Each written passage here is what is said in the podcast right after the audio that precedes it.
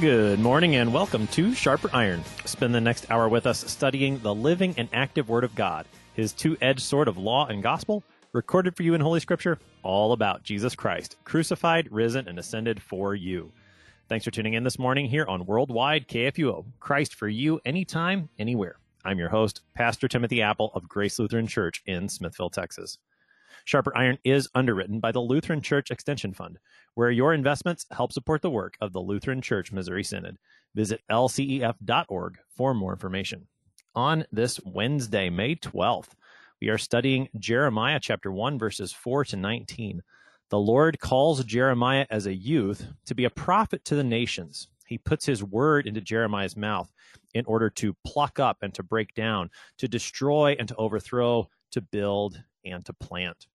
To help us sharpen our faith in Christ as we study God's Word today, we have with us the Reverend Dr. Timothy Saleska.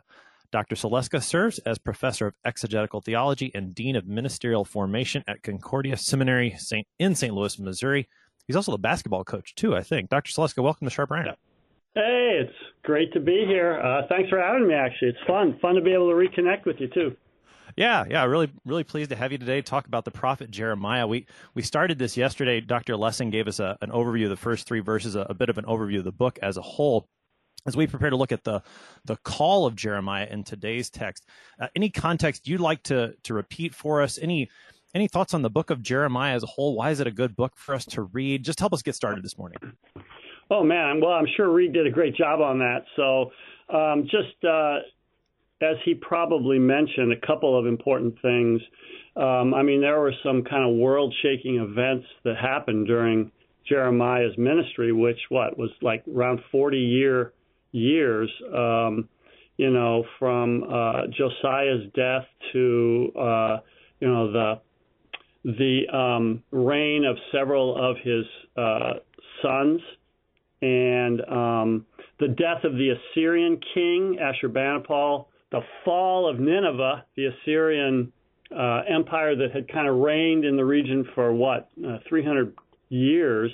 A huge deal. Fall of Nineveh in 612, 609, the Battle of Megiddo, and Assyria dies once and for all. Josiah dies in that battle.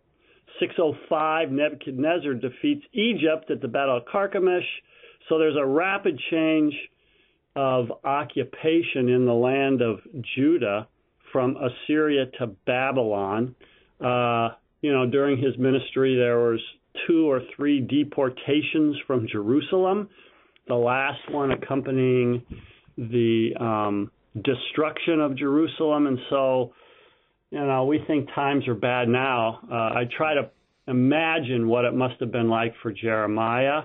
Um, also, an interesting thing is just kind of his background, which I'm sure Reed thoroughly explained as being from the priests at Anathoth and how uh, that kind of plays into the larger biblical story and background. So uh, those, you know, that's kind of the the um, situation out of which uh, Jeremiah comes and into which God calls him, and uh, his message, um, you know, reflects all of those things uh, the word that he brings. Uh, I think Jeremiah is very relevant for us to read. Um, in uh, you know, from our perspective, um, as we wait for God to deliver on His promises, just like uh, as Israel was going through these, what, what was actually judgment from God for their idolatry, for their apostasy. Um, then um, where was the hope that God would deliver on their promises as well during this very daunting time? And so, um, you know, we can kind of situ- begin to situate ourselves that way, even though we are on this side of uh, Jesus and His resurrection. The the just the I mean, as you said, Jeremiah's ministry spans all these rather earth-shaking events. That complete change of of world power from Assyria moving into the hands of Babylon then. And then, of course, I mean, if you go all the way to the end of Jeremiah's ministry, the complete earth shattering event of the fall of Jerusalem yeah. to the hands of Babylon as well. I think, I mean, is there, it's hard for us, I think, on, you know, 2,500 years later to really comprehend just the magnitude of these events for the people of Israel. Is there any kind of comparison to? I've, I've been trying, particularly with the fall of Jerusalem, just how earth shattering that would have been for Jeremiah and for the people of Judah. Is there any kind of, of comparison that you could offer? I've, I've been struggling to do that. Well, that you know, it's it's really hard. I mean, I would think when you go to events in the Middle East and you see kind of destruction that happens in the various countries, and we actually can see pictures of people who have been displaced and homes shattered by bombs and all those kinds of things. Um, you know, it's just, uh, and, and if you travel to uh, uh, Israel today and kind of look at some of those places, places like the destruction of Lachish, and uh, when they destroyed the city, it's kind of daunting to think they threw the heads or the skulls of people over the wall, and you know they actually found a pile of those bones uh, when they have done excavations there.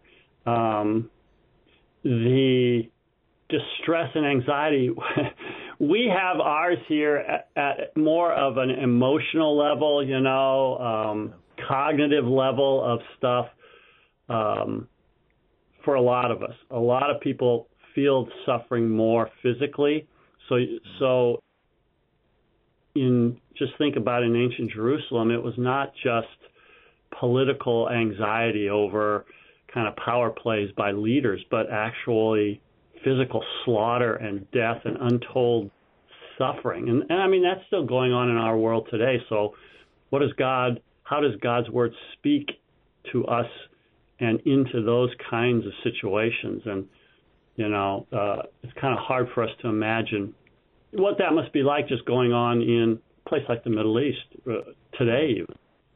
Sure, but I mean, as as you said, in our own personal lives, with the the various terrors, trials, destructions that we may be facing individually, Jeremiah does remain a very applicable book for us today. Dr. Lessing, I think, called Jeremiah the the survivor, the book for survivors, and I think that's going to be a helpful handle for us as we as we journey through this book over the next several months. Mm-hmm. In terms of the the context, we've, we've got the, the large sweeping context. We're looking at the call scene of Jeremiah and and Jeremiah tells us in the first three verses that he mm-hmm. began his ministry in the 13th year of the reign of King Josiah, which I'm I'm assuming that's when verses 4 through 19 are, are taking place. Yeah. Can you give us a, a feel for what what life would have been like in Judah under that reign of King Josiah about the 13th year? Well, remember, Josiah was one of those good kings. Namely, he um, trusted in the Lord and um, actually, you know, there was a reform in which um, uh, he kind of got rid of the high places and tried to restore um, Israel to faithfulness. Um, but you remember already, you know, if his call was, let's just say, in like 627, um, something like that would have been around the 13th year of his reign, I believe. Um, uh, Assyria was on the bridge of falling. You know, Babylon was in the background. So maybe there was a, it was a time of some stability, but but even then, they were uh, the shadow of Assyria and the grip of other nations was over them, and so you have that as well. In in terms of, both, what about the? Oh, I'm sorry. Go ahead. Yeah, no, go ahead. Well, I was just saying, I mean, in terms of the, so what about in terms of like the religious life for the people of Judah around that time? I know, I mean, Jer- Josiah is very well known for his reforms. I think it's not until the, the 18th year of his reign where they find the book of the law there in the temple and things kind of really get going. Right. He's starting some, I, I think, before. I mean, so what's the what's the religious scene in in Jerusalem and Judah? So uh, you can already see that in, uh, right after Jeremiah's call in chapter two, which you'll probably get to. But um, notice how Jeremiah begins to describe it in very in very poignant terms. Um, he remembers how devoted they were, and now um, how they have forsaken the Lord. You know, and you, he kind of goes into that in pretty good detail in um, right at the beginning of his book. So uh, they were, you know, both syncretistic worship and pagan worship um, on various in various um, places. You know, they call the English translations have the high places where they would um, offer sacrifices to other gods and put their trust in other gods and and other means rather than in the Lord. So there was that kind of um, oh, what what would you say, religious um, unfaithfulness, you know, to and, and it's a basic kind of trust issue. Right. You know, fear should fear, love, and trust in the Lord above all things. So they were uh, putting their hopes in other gods, other places, other lovers.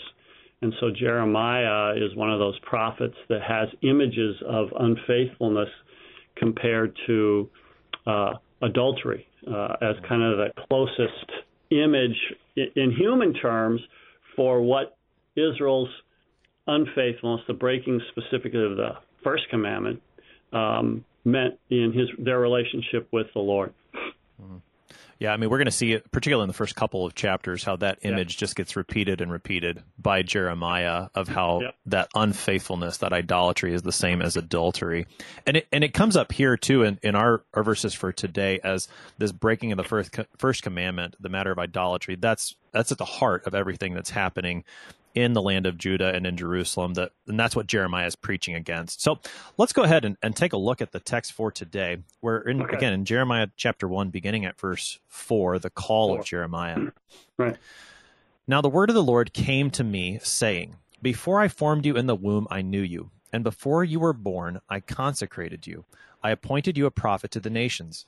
Then I said, Ah, Lord God, behold, I do not know how to speak, for I am only a youth. But the Lord said to me, Do not say, I am only a youth, for to all to whom I send you, you shall go, and whatever I command you, you shall speak. Do not be afraid of them, for I am with you to deliver you, declares the Lord. Then the Lord put out his hand and touched my mouth. And the Lord said to me, Behold, I have put my words in your mouth. See, I have set you this day over nations and over kingdoms, to pluck up and to break down, to destroy and to overthrow, to build, and to plant. I think we'll pause there. That's Jeremiah 1, verses 4 to 10. So, uh, right away, we talked about this a little bit yesterday with Dr. Lessing. The word of the Lord came to me. Dr. Lessing, I think, said some some commentators in the book of Jeremiah consider the word of the Lord one of the the quote characters in the in the book of Jeremiah because it's just so prominent, which makes sense. Mm-hmm. So, I mean, right away, here comes the word of the Lord, and it's the call of Jeremiah and it really it goes all the way back to the beginning of Jeremiah's existence. Before I formed you in the womb, I knew you. He says, take us into those those first words of the Lord to Jeremiah in verse five. Sure. I mean that that verse four. Yeah, I want to dwell on that a little. Just uh, verse four, what that means. Vahi devar Adonai uh, Eli Eli. So the word of the Lord. Uh, I mean, if you translate very woodenly, was to me, but it's translated with that ginim, I think, uh, in the New Testament, came to me. Um, and I want to build probably on some things that Reed said uh, and kind of put it in kind of an interesting way that some of my colleagues have been talking about. If you think of the uh, eternal Logos, the second person of the Trinity, he makes his appearances in the Old Testament in um, kind of these pre incarnate manifestations of the divine word, right? Um, so we see that in the Malach Yahweh, the angel of the Lord who speaks. Uh, and I'll, you know, remember in those texts and the narratives, the angel of the Lord starts out, and then it may switch to Yahweh says or Yahweh does as he brings God's word. So he speaks with the authority of Yahweh. And in our uh, tradition, we have interpreted that as the eternal Logos, the pre-incarnate second person of the Trinity. Same thing with the Kavod Yahweh that dwells above the mercy seat, for example. And so uh, you see a lot of similarities in the call of Jeremiah with even the call of Moses. Um, remember where the Lord stepped out of hiding for a second and appeared in the burning bush, and then the call of Samuel as well, where the word of the Lord came. And it seems to be this kind of, you know, our immediate thought is to go, okay, he had some kind of a dream or vision. But the text doesn't actually say that, and the and text, the prophetic texts in general, are rather vague about the nature or of the prophetic experience or prophetic experiences. Sometimes God talked to them in visions and dreams, certainly, but in this kind of thing, you can um, uh, pro- think more in those tangible terms. So my colleague said, you know, yeah, you have to remember that uh, the Trinity, Father, Son, Holy Spirit, and the eternal Logos are kind of outside of time, and they can enter our time when they want.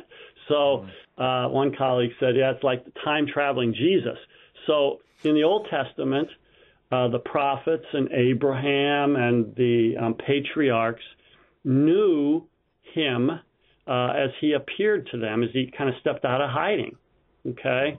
Um, this is the same one who took on flesh. Uh, the word became flesh and dwelt among us that we see in the New Testament. All right? So the incarnate word. And uh, I kind of like to think of it that way. And so it adds a tangibility to um, to those words um, when uh, uh, God says here, uh, that verse 9, he puts out his hand and touches his mouth. Oh, okay. That makes sense. So, you know, so we, you know, our automatic interpretation, I mean, again, I can't go to the wall for this. Our automatic term is okay, this is some kind of visionary experience. He's imagining God's hand. But maybe not. Maybe we should just take the words quite literally um, and uh, think that, yep, here's here's the time traveling Jesus, the eternal Logos, who has come as the Word. So you see this formula: the Word of the Lord came to me. The Word of the Lord came to me. Um, a lot of times in the prophets, and here at the beginning of Jeremiah, um, and uh, his call then is parallel to the call of, like I said, others that the Lord had called to do His work and ministry. Uh, Samuel and Moses come immediately to mind, but certainly other prophets uh, as well. Isaiah is another one, of course. Um, so you have that. The word of the Lord came to me saying, and now notice, before I formed you in the womb, I knew you. You see, so uh, this is the one, uh, again, um, the creator of all things, who knows all things, and what he determines, what he says, happens. So his word has power, okay? So that when we see this, I knew you, we again, as Westerners, think of more kind of cognitive knowledge, namely, maybe I knew about you. But remember in the Old Testament, that know is heavier with meaning in a lot of places, all the way down to the most intimate knowing of the relationship between a husband and a wife. But uh, in in uh, the prophetic text, to know can also mean to choose, to select. So it has that, and, and so those English glosses, to choose, to elect, to pick, um, are more appropriate in a context like this. Um, so that uh, remember, God uh, before Jer- Jeremiah was was born, was conceived. Um, God had chosen him. Um, uh, and notice he reemphasizes that with uh, repeating, before you came out from the womb. So before I formed you in the womb, before you came out, then you have this, the, the, uh, the normal translation for that, hikdash tika. I set you apart, I sanctified you, see, namely, and that's what it means. I set you apart. So notice that that word is in parallel with I knew you. He's rewording uh, what uh, happened in eternity uh, that he is now bringing to pass in time with those two words. I knew you before you came out. I set you apart. Uh, and then he continues, and I'll stop after this to let you reflect on it. A prophet to the nations, uh, I set you. So you have those three words I knew you, I set you apart, I set, uh, I set you up, or I established you. And notice that the office to which God has put him is that Navi, a prophet. And then you have that word not to Israel, not to Judah, but mm. much bigger than that to the nations. Holy cow! What does that mean for the rest of his prophecy? And how does that look? What is he? Is he going to Assyria and Babylon? Or are they coming to him? Or or is his message going to be spoken to whoever he speaks it to, but others better listen? I mean, it's that's a that's huge. Most of us are called to our little churches. He's he's called to the nations. My goodness. no, that that definitely stands out. I think in the the call of Jeremiah that he is this prophet yeah. to the nations, and even you know when you look at his the first three verses, the context that's set there is all within Jerusalem and Judah. And then suddenly, when the Lord comes to him, is, hey, you're a prophet to the nations. This word that you're going to speak, which I, I think, and of course, you know, we're going to read this this whole book, but I mean, primarily that preaching is going to happen in the area of Jerusalem and Judah, but there is a, a, big section coming up toward the end where it's it's dedicated to the mm-hmm. nations particularly. Yep. And I, I think I think even though I mean even even then though even when you're in parts of Jeremiah that are spoken directly to the the kings, the false prophets, the priests there in Jerusalem and in Judah, still that has implications for the nations. I mean when I when I when I see that I appointed you a prophet to the nations, what what comes to my mind, I, I go back to Abraham and the the mm-hmm. call that God gave to Abraham that you know he was going to be or through Abraham God was going to bless all the families of the earth. Good, yeah. And so through this word that the prophet Jeremiah is given to speak, the all the nations of the earth will be blessed. And, and I mean, and I I'm, I do not want to jump too quickly to Christ, but I mean that's where where my mind at least is starting to go. Yeah. So I it's really interesting when you look at the at the prophets and their preaching. You have these oracles against the nations, as you said, in which God's word brings judgment to all those who are opposed to him and his people and his chosen ones. But you also have this stream in which the nations are going to be included in the promise. Yeah. Um, you know, you can see that clearly in Isaiah's um, uh, servant songs, for example, that this servant is going to be a light to the nations. And you see it in the prophecies in which all nations flow to Zion uh, for their instruction from the Lord. And so you have those two strains of kind of law gospel, uh, that that dynamic flowing through the prophets. And so when we think prophet to the nations, I think you're exactly right. It's not just um, God's going to bring His judgment against others, but also, hey, wait a minute, His word also has the power to raise up uh, and to bring to His kingdom, which is going to be over all things his rules over all things, includes nations. And I think that that's an important part of the prophecy of Jeremiah and all the prophets as well. So, yep, you're exactly right, I think, to begin to see into the nations both the judge, judgment and salvation. The other thing that, that stands out of the, the call here in verse 5, and as the text will continue on, is how the Lord is, is in charge here. You know, I formed you, I knew mm-hmm. you, I consecrated you, I appointed you. And, and that's going to give Jeremiah confidence going forward because we're going to start to look at, at his doubts, his concerns here as we pick up the text. And we're going to do that on the other side of the break. You're listening to Sharper Iron here on KFUO, looking at the call of Jeremiah in Jeremiah chapter 1 with Dr. Timothy Saleska. We'll be right back. Please stick around.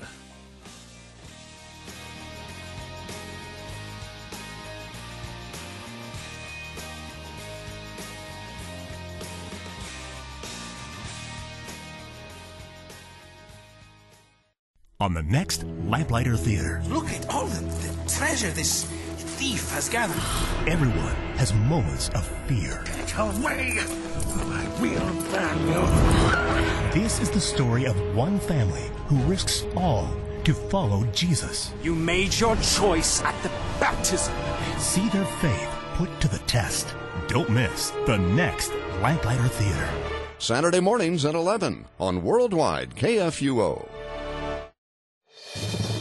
Greetings, saints of our Lord. This is Brady Finnern of Thy Strong Word, and I'm excited to announce a new series in the Old Testament with 1st and 2nd Kings. Join us as we will see how the Lord worked through the kings of Israel and Judah. Join us to be renewed and refreshed by God's Word and to be pointed to our resurrected Lord Jesus. Every weekday from 11 to noon, live or on demand, because God has gifts to give for you.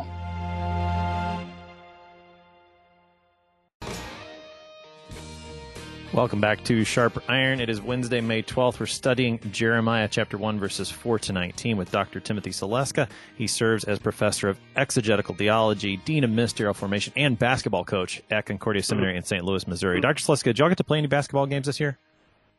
We did not. Our whole season was canceled, and I still remember Oh, when you bad. played with us. And uh, I hope you still get some games in. But right, the gym finally opened uh, second semester for limited use, so we've been playing three on three, four on four. But uh, our uh, floor has become almost unplayable on one side of the gym. It's because Oh, it's man. just so slippery and old. We really, I'm plugging for a, a new floor. But yeah, I, a bunch of fourth year guys uh, play together. A bunch of first year guys play, but uh, it's been very difficult to um, uh, schedule games and stuff. But hopefully in the fall we'll start up again. I'm really Yeah, that- hopeful. That'd be great. That'd be great. Most of my basketball these days is limited to, to the driveway with my with my sons, but we, That's we play a pretty You're mean so game. Good. Yeah, You're so good. I, I don't know if you remember as well as I do, but that's, no, I I you. I now I get to I actually do some little dribbler coaching here in town. We our season got canceled this year too, but uh, it's it's a lot of fun. So oh, so into into Jeremiah again. The Jeremiah gets the call from the Lord. And as you were saying, there's some similarities between Jeremiah's call and the call of Moses and other prophets. And and I think you really start to see those as Jeremiah speaks up in objection. So, you know, he, he tells the Lord, I don't, I don't know how to talk, which that's, you know, Moses 2.0. And and I'm only a youth. And of course the Lord the Lord has a response. So take us into the Jeremiah's objection and then the Lord's response. Yeah, I mean it's very interesting. He has that word ah. I mean you can almost translate it in Hebrew ah.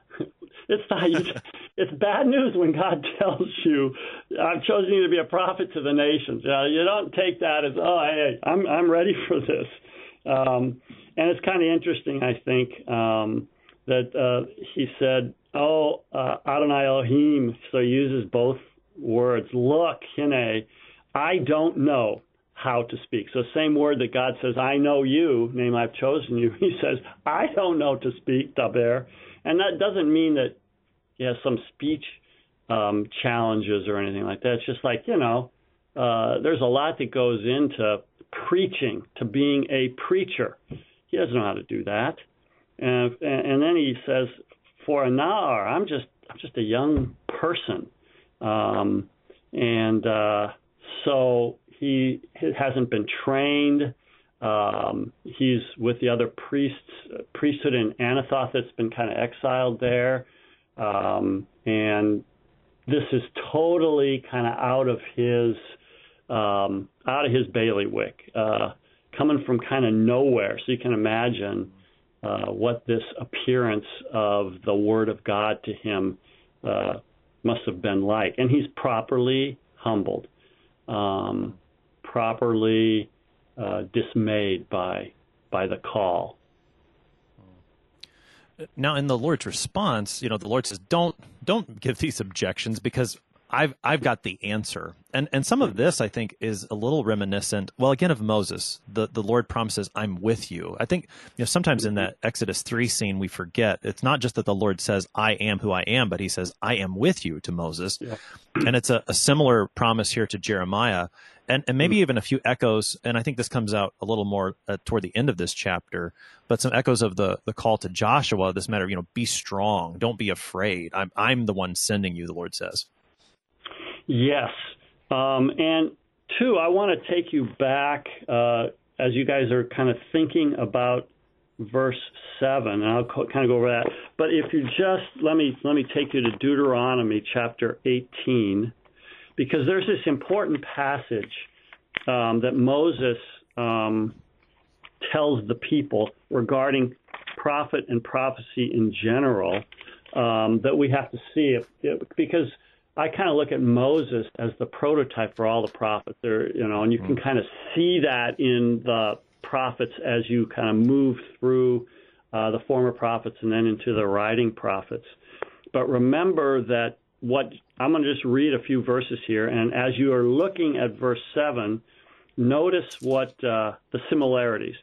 So Moses says, The Lord your God will raise up for you a prophet. And he says, Like me, from among you, from your brothers. It is to him you shall listen. just as you desired of the Lord your God at Horeb. Remember, they said, Don't speak to us, don't let God speak to us, uh, you speak to us. All right? Um, so then he says, And the Lord said to me, They are right in what they have spoken. Now he says this, verse 18, I will raise up for them a prophet like you from among their brothers. And then he says, And I will put my words in his mouth, and he shall speak them, speak to them all that I command you.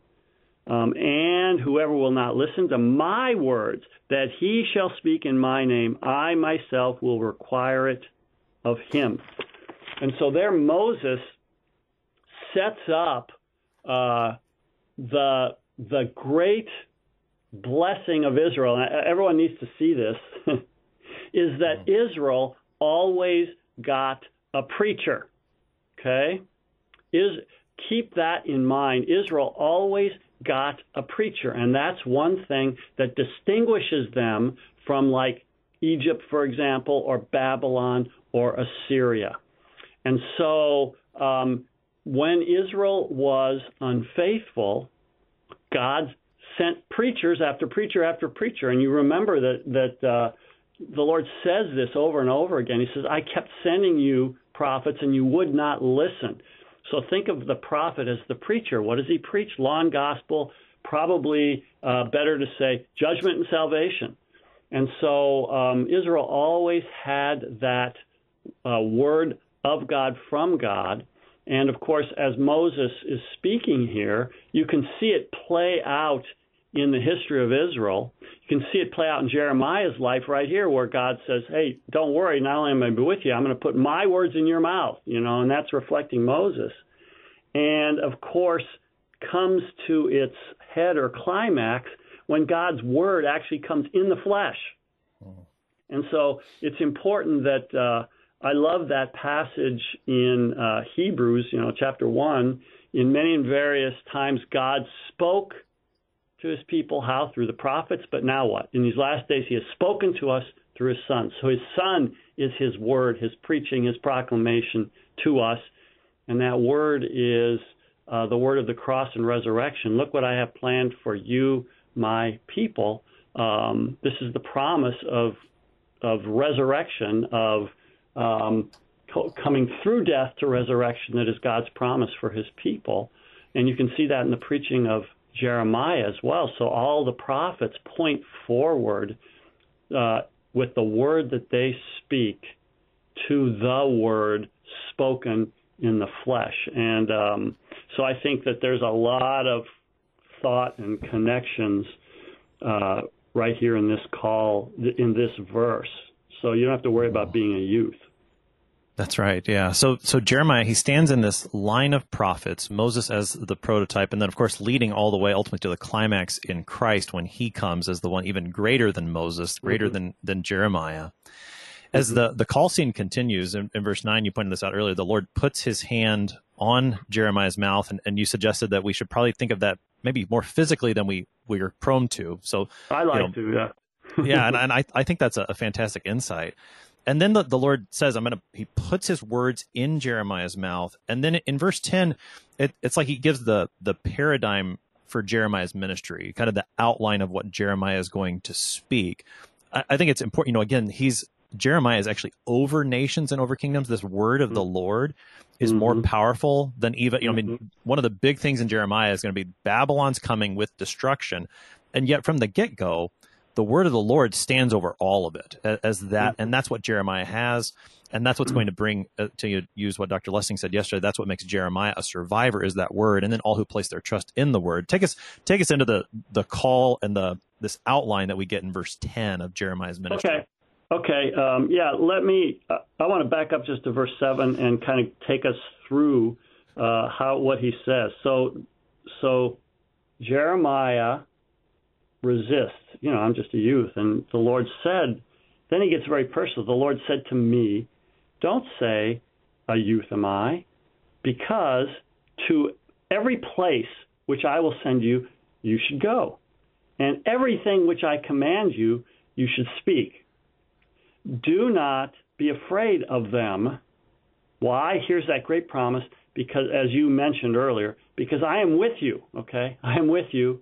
And notice what it says to deliver you.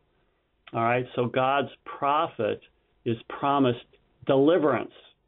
Um, and it's kind of an interesting pattern. Again, God's people always get deliverance, they get redemption, um, they get salvation. You see that in the person of the prophet, uh, who is the mouthpiece of God. And as the prophet speaks, that's you should consider that as actually God speaking, as as um, uh, God told Moses, and as Moses told the people, uh, these are my words.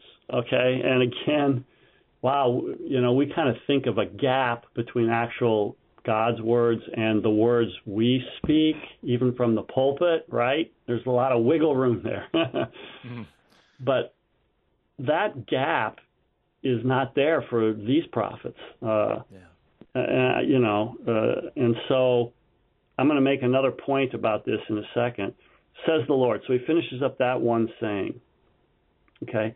Uh, so first he says that, and now Jeremiah describes this action. This, and, and again, think now in terms of more of a sacrament. You have this sign connected with promise. That's what our sacraments are, right? We have water, bread, and wine connected with this promise that God um, has uh, put in them and to which we cling. So now you have that. So first you have His word, and then you have and the Lord sent out his hand, and he touched upon my mouth. Again, there's Isaiah, right? Like there. Oh, yeah. Yep. So he touched his mouth. Um, and I, I just think in Isaiah, too, you have this very kind of physical experience. It's not just some mystical dream world thing. I, I just, I don't think so. Okay. And the Lord said to me, Look, I have put my words in your mouth. Holy cow. Um, and so, see, there's the, you have this sign with this promise. The promise is when you speak, it's going to be my words I'm speaking. And that becomes uh, important in just a second. So he had to cling to that. He had to cling to that promise. You see, so what God does is give him a promise to cling to. And remember, uh, when we go through Jeremiah's life, think about this. God gives him a promise, and then he covers it over as if and so very much so often in Jeremiah's physical life and his history, it is it looks as if God has abandoned him. I mean, Jerusalem is falling. He is put in prison. Um, uh, people don't listen to him. Remember, he has those what are sometimes called confessions, but he has these laments um, over this fact. So what God does is give him a promise and then covers it over. So he has to actually live by faith, not by sight. And that's what he does for his people. Um, I mean, you know, Luther makes this huge point that uh, he gave Abraham his promised that in Isaac your seed will be called, and then he tells Abraham to go uh, sacrifice his son. That what kind of God does that? And that's God's way with his people, um, so that we don't live by sight, we live by faith. So he does this. Um, and but he has this sign and this promise to which he must cling. Okay. And then he says, Look, and then he has this further. So I sent it and said, These are my words on your mouth. Got to trust that promise. Okay. Look, I've appointed you this day, Hayom And like you said, over the nations. And now he's very deliberate here in the grammar because he keeps repeating over, over, over. Over the nations and over the kingdoms. Okay? And now he says, why? And here's the point I want to make to pull up and to tear down. Okay? To um, destroy, to bring to destruction, and then another word for to destroy. All right?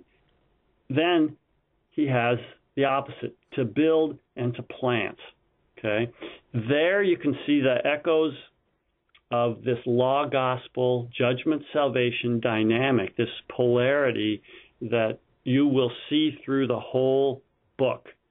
Um, and the point that I want to make here, above all, is that you see, God does what He says and says what he does. We, we always have to remember that God's word is an effective word. Our omnipotent God, the Almighty God, the creator and ruler of all things, um, exercises his omnipotence through his word. And so what that's why kings were afraid of prophets. You know, there was an when you think of hierarchies of power, the king was the most powerful person in the nation, and yet they were brought to their knees very often by what the prophet said, uh, and because they knew that what the prophet spoke, the very words of God, and God's word does what it says. You know, God spoke, and the world was created. So when the prophet speaks destruction, you can bet it's going to happen. And the same way with building. And so we have to think of God's word in those kind of effective terms. And notice that uh, the amazing paradox in all that is that it's the greatest strength through weakness. So this weak vessel, Jeremiah, um, you know, just a youth. Uh, remember Isaiah, I'm just a sinner. Um, Moses, uh, I don't know how to speak, um, you know, and other prophets as well um, God God exercises His His strength in the Word, and we uh, continue to preach today because we know God does His work through His Word. He does what He says, and He says what He does, and that's what happens in the prophets. He says what He's going to do, and He does it. Mm. And I, I think that provides a good bridge into this this next section where Jeremiah yeah. has these visions, the, the first vision particularly. So let's let's read the rest of our text this morning. We're picking up here in Jeremiah 1 at verse 11. And the word of the Lord came to me, saying, Jeremiah, what do you see? And I said, I see an almond branch. Then the Lord said to me, You have seen well, for I am watching over my word to perform it.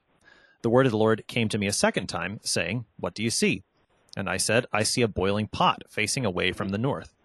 Then the Lord said to me, Out of the north disaster shall be set loose, let loose upon all the all the inhabitants of the land. For behold, I am calling all the tribes of the kingdoms of the north, declares the Lord, and they shall come, and every one shall set his throne at the entrance of the gates of Jerusalem, against all its walls all around, and against all the cities of Judah. And I will declare my judgments against them for all their evil in forsaking me. They have made offerings to other gods and worshipped the works of their own hands. But you, dress yourself for work. Arise, and say to them everything that I command you. Do not be dismayed by them, lest I dismay you before them. And I, behold, I make you this day a fortified city, an iron pillar, and bronze walls against the whole land, against the kings of Judah, its officials, its priests, and the people of the land. They will fight against you, but they shall not prevail against you, for I am with you, declares the Lord, to deliver you. That's the rest of our text for today, all the way through Jeremiah 119. Dr. Saleska, just as a, heads up, we got about 12 minutes here. So just to, I know this, I don't, I should have split this text into two sections, I suppose, looking at it now. Uh, with these, with these two visions, as you were talking earlier about the, you know, what the means the, the word of the Lord came to me. I, I kind of got in my mind, you know, maybe we should picture this section, verses 11 through 16, almost like Jeremiah is walking through his hometown of Anathoth with someone. And I mean, kind of like the three visitors to Abraham in Genesis 18. And, and yeah. Jeremiah's just kind of walking through Anathoth, and, and the Lord says to him, Hey, look at that almond tree over there. Or, Hey, look at that boiling pot there. And, yeah. and that's how, I mean, is that, and again, not to go too far, but is that kind of the, the physicality that you're talking about? Well, that's really interesting. Uh, an interesting idea that uh, I kind of really like that. Um, that if we're going to think about it that way, uh, that that would be a possible way to go. Of course, you know, ultimately, um, what's actually going on here doesn't matter for the message, but it's actually good to think that that may be a possibility. I mean, because there is a definite play on words with almond tree, right? That uh, you kind of can't get in the English. So um, there's several kind of plays on words uh, in this section, and actually throughout the prophets that it's really fun to see. Um, but uh, yeah, so you have this, and again, remember that Jeremiah, as a lot of the other prophets, are filled with what we call these sign prophecies. Um, and they're physical. Remember, so that's that's another thing that makes me think maybe there's something a lot to what you're saying here. Um, and when you think of those, think more in sacramental terms. They're signs connected with the Word of God, right? So we always think of um, in in terms of the word that they preach and the signs that they show are like our preaching and our sacraments. And so you can kind of see that in their ministries. So he shows them this um, almond rod, and he says, Look, I am watching. Oh, and no, what does he say? He doesn't say, I'm watching over my people. He says, I'm watching over my word to do it. So notice how this section picks up on the previous section. The focus is on God's word here. Can God do what he says is in the background of um, this whole thing. And Jeremiah's call is is God really going to be faithful to his word? Is he really going to do what he says? And notice that here the Lord emphasizes that again. I'm watching over my word. And and so you have that, and then you have this other. The word of the Lord came to me a second time. All right. Uh, what do you see? I see a pot, and actually the word is uh, being blown. All right. Uh, because it's a passive participle, which most translations go boiling. But if you think it's being so, I read at least one commentary that suggested that it was uh, a pot on fire, and the wind was, of course, fanning the flames. Um, and the face of it was before the north. And the Lord said to me, From the north, um, the evil will be opened. All right? There's kind of a play on words here. But what I want you to see is that God kills and raises. He's the one that's responsible for the calamity and disaster as well as the good and the blessing. He's in control of all things. There, as Luther says, there's nothing outside of God, no outsideness of God. And so uh, the Ra'ah will be open. So that's the same word uh, um, over the inhabitants of this land uh, that you'll see a little later. Why? Because they have done Ra'ah, the evil thing. All right? So there's that kind of judgment that's coming um, over all the inhabitants of the land. Um, and um, then he see the uh, word coming from the north that that prophecy is going to be fulfilled, of course, in uh, Babylon. All right. Um, then, as you get to the end, I mean, it's very interesting um, how he describes. He he reassures Jeremiah one more time in verse 18. And as for me, look, I have set you today as a fortified city and uh, as a as a iron pillar and uh, as uh, brass or bronze walls over all the land.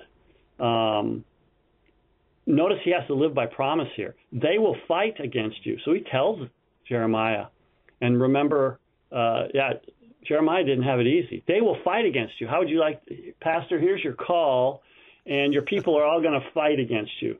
Not only your people, your elders. Uh, but they won't prevail over you. Don't worry, because I'm with you. So see how that his call ends exactly. There, there's that nice inclusio.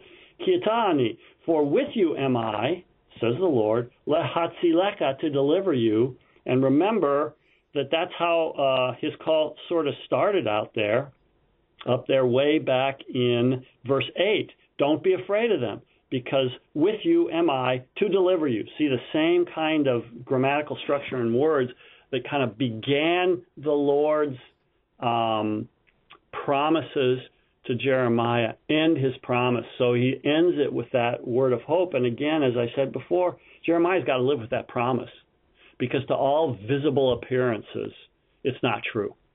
To all visible, you know, and Jeremiah, Jeremiah doesn't have an easy time. It's not as if he gets to live this triumphant life uh, that everyone sees. You know, it's just the opposite. And uh, so he has to trust the Lord, and that's the life of the prophet. That life of faith and uh, assurance, uh, trust in the promise. Uh, and you see, pro- so you see in this section as well promises throughout um, this passage to him personally, also this word of judgment right now, which is what what uh, Jeremiah is called to preach. only with the hope that there's going to be a turn for building and planting again, because Israel uh, always gets that promise, always gets that turn to hope, always gets that gospel in their preaching, and that's why there's that dynamic throughout the rest of the book that you're going to be able to see. I don't know if So that makes it- sense, Tim. Yeah, it, it does. It does. And so, I mean, with these with these two visions, the Lord is assuring Jeremiah that He is going to do, as as you said, God does what He says, and He says what He does, and, and that's the the idea of the almond branch sprouting, the mm-hmm. signs of, of spring. So when the Lord speaks, you know it's going to happen. And then He mm-hmm. says, "Well, what's going to happen? It's this pot that's that's being blown. You know, the the wind is is blowing it. The fan, the flames are being fanned, and maybe even thinking, you know, this is the Lord who's who's blowing on the fire mm-hmm. Himself. That sure word is this destruction that's coming. And the thing about you know Jeremiah is that Jeremiah he's not like he's not an outsider preaching this. You know, he's not like like Amos who comes from the southern kingdom to go to the northern kingdom, but Jeremiah is one of these people and he's going to, mm-hmm. you know, he's going to suffer there with them. And mm-hmm. so the Lord, you know, gives him these promises that and I think this, you know, the the way that that closes, as you said this with inclusio with his call, this the strengthening of Jeremiah that in the midst of all this you know upheaval that the context we talked about at the very beginning Assyria being replaced by Babylon you know and Judah just kind of being caught up in the midst of all these political upheavals that Jeremiah stands there as this you know bronze wall iron pillar a fortified city. Jerusalem and its walls will fall. Even the temple as a building is going to fall. But mm-hmm. Jeremiah standing in this word of the Lord he's he's going to stand firm and and so mm-hmm. will all those who who trust in him which i think is just a it's a beautiful picture Yeah. and and one that's so very applicable for us today Yeah. in the midst of you know i mean wh- what's the the modern day comparison? I mean I, I don't know that it's quite the same but there is all kinds of upheaval upheaval Yeah. in our world today. What what in what will we stand? And where will we be that that iron pillar? It is only in this word of the lord. With about three four minutes here dr Saleska, give us final thoughts on this this All right. text. Bring it home to us Yeah, no, this is great because uh, there's just one final thought. Notice that the that the scriptures here give you the um, uh, theological significance of political and social events. So on ground level, when we're in the midst of upheavals of nations, we think in terms of political ramifications, economic ramifications, social meanings of all this. You know what's happening uh, and we fret about who's in power, who's not, who's taking over. All these political uh, moves have political meaning for us, right? Social meaning. We, people may lose their jobs. Um, we may lose relationships, all kinds of things. And our people get so anxious about all those things. And we forget that over all these kingdoms and powers stands God. And so notice that there's political ramifications with Assyria falling and Babylon rising, uh, economic implications and social implications for Israel. You can dwell just in that world, but this the Bible reminds us that there's also theological implications, and the theological implications are are seen in terms of judgment and salvation. God is actually in control of all this. All right, all things are in His hands. And the word that he gave Jeremiah is a word uh, for him to cling to in the midst of all of that. Uh, remember, at the seminary, we talk about interpret uh, reality theologically, and no one ever actually really filled that in for meaning. But here's a chance for you and your people to us to do that when we think about the message for today in our country, just look at all this stuff. We we think only in political terms or economic terms or social terms. That's the world we live in. We have to remember there's theological significance in that God is at work in and through all these things. There's these things aren't outside of God's power. Um, they're within His power, and what is happening is finally for the sake of His elect and for the coming of His kingdom. And in the midst of this, we remember uh, the word that God has put in us to which we cling in our Lord, who has indeed risen from the dead. And so, yeah, the, there are theological, there is theological significance to what's going on. You know, as Moses said in Psalm 90, we dwell under the wrath of God. As Paul said, the wrath of God is being revealed against all the ungodliness and unrighteousness of mankind. And um, in the midst of that, uh, where do we find our salvation? Where do we find our hope? And that's the relevancy of the prophets. They give us this view uh, of the theology. What is our relationship with God? What is God's relationship to the world? That we often forget. So, people, we all need to be at peace and trust in that promise when upheaval is all around us. Is God in control or not? Does God do what he says and says what he does or not? He does. He does what he says. He says what he does. Dr. Dr. Timothy Saleska is professor of exegetical theology and dean of ministerial formation at Concordia Seminary in St. Louis, Missouri. He's also the basketball coach there. Dr. Saleska, thank you so much for helping us today with Jeremiah chapter 1. It's my pleasure, Tim. Thanks very much. Have a great day. I'm your host here on Sharper Iron, Pastor Timothy Appel of Grace Lutheran Church in Smithville, Texas. If you have any questions, comments about Jeremiah, this program, we would love to hear from you. You can send an email to kfuo at kfuo.org if you want, or you can download the new KFUO app and use the open mic feature. You can send up to a 60 second message to us with your questions, your comments. We love to hear from you. Thanks for spending the morning with us. Talk to you again tomorrow.